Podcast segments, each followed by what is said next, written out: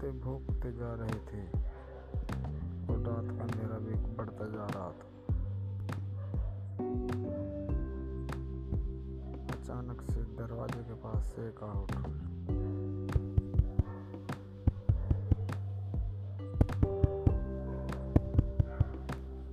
तभी रामू ने दरवाज़ा खोला।